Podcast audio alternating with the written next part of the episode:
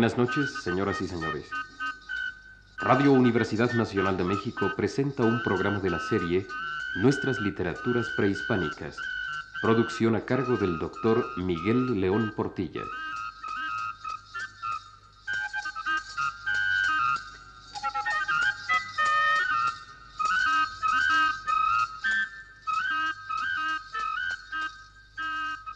Queda con ustedes el doctor León Portilla. Después de haber hablado acerca de las creaciones poéticas de Nezahualcóyotl, ofreceremos en esta charla un último y muy hermoso ejemplo de la poesía lírica náhuatl. Nos referimos al ya célebre diálogo de Flor y Canto. La amistad de los sabios y poetas, cantada en poemas como los que hemos visto ya en charlas anteriores, se manifestó también en las reuniones en las que los varios forjadores de cantos daban a conocer sus propias composiciones. Recordemos ahora una de esas reuniones de poetas y sabios cuyo tema fue precisamente esclarecer el más hondo sentido de la poesía. Fue probablemente hacia el año de 1490. Varios maestros de la palabra, venidos de diversos lugares, se reúnen en la casa del señor Tecayehuatzin, príncipe de Huacotzinco. Los invitados se acomodan en esteras, bajo la sombra de frondosos agüehuetes, en algún huerto cercano al palacio de su huésped, el señor Tecayehuatzin. Como es costumbre, antes de dar principio al diálogo, los criados distribuyen el cacao y las jícaras de espumoso chocolate. El diálogo, conservado en idioma náhuatl en el viejo manuscrito que guarda nuestra Biblioteca Nacional, se inicia con una salutación del señor Tecayehuatzin. Expresa éste su deseo de conocer cuál puede ser el significado más hondo de flor y canto, poesía, arte y símbolo. ¿Cuál es, se pregunta, el origen de las flores y los cantos? ¿Es posible decir en la tierra palabras verdaderas? ¿O es destino del hombre emprender búsqueda sin fin, pensar que alguna vez ha encontrado lo que anhela y al final tener que marcharse dejando aquí solo el recuerdo de sus cantos? Las preguntas de Tecayehuatzin reciben muy distintas respuestas. Una a una, los varios invitados las van formulando. El sabio Ayocuan, señor de Ayapanco, sostiene que el arte y el símbolo son un don de los dioses, pero duda acerca de lo que hoy llamaríamos su posible valor trascendente. Ayocuan no sabe si las flores y los cantos pueden perdurar más allá en ese mundo que dicen que existe después de la muerte y que llaman nuestra casa común de perdernos. Escuchemos sus palabras traducidas de la lengua náhuatl.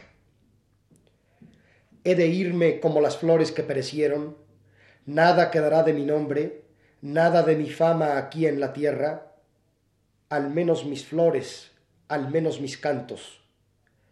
Aquí en la tierra es la región del momento fugaz, también es así en el lugar donde de algún modo se vive. ¿Hay allí alegría? ¿Hay amistad? ¿O solo aquí en la tierra hemos venido a conocer nuestros rostros?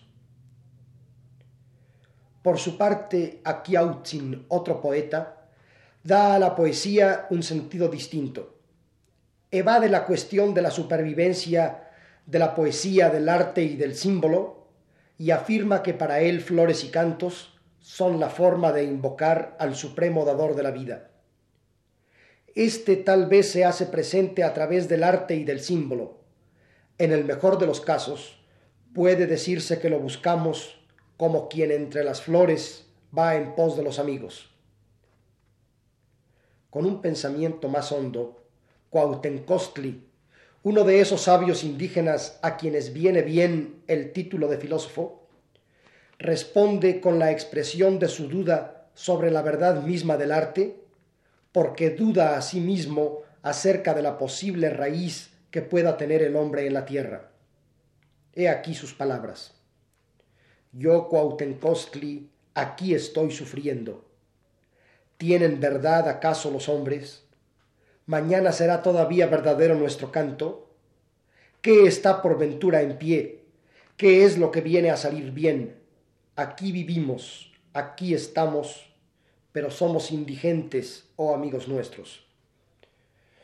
A Cuauhtencostli le responden el mismo Tecayehuatzin y otro poeta amigo. Con sus palabras quieren disipar la que consideran actitud pesimista. Flores y cantos, arte y símbolo son lo único que puede ahuyentar la tristeza. Son riqueza y alegría de los hombres.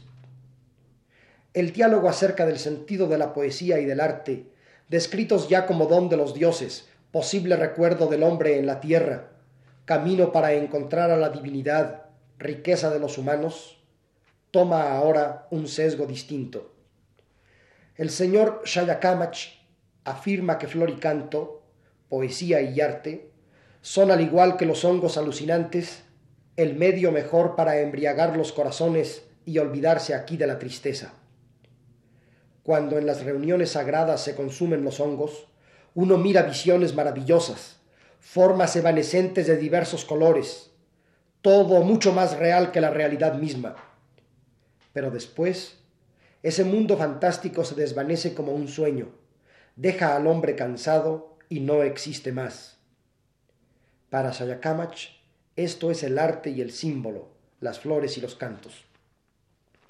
Otras opiniones se formulan acerca del mismo tema. Alguien dice que solo recoge flores para techar con ellas su cabaña junto a la casa de las pinturas. El diálogo se acerca a su fin.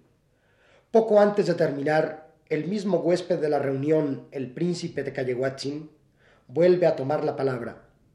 Él sigue creyendo que flor y canto es tal vez la única manera de decir palabras verdaderas en la tierra.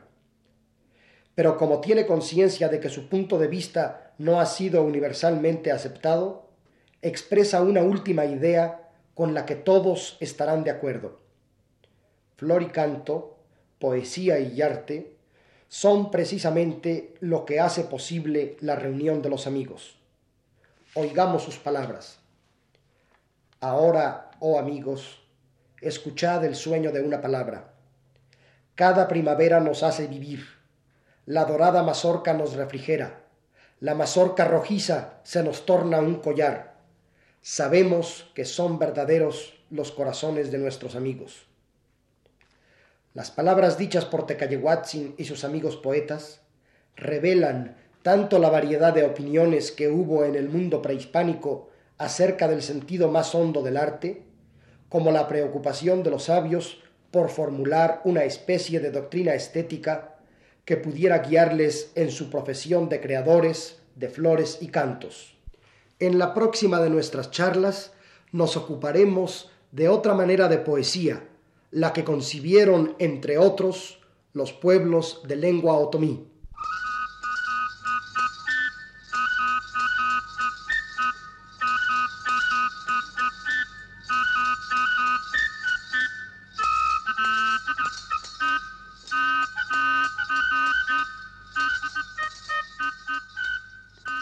Este ha sido un programa de la serie Nuestras Literaturas Prehispánicas a cargo del doctor Miguel León Portilla.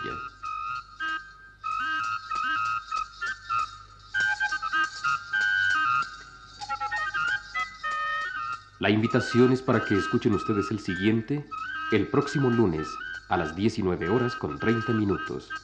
Buenas noches.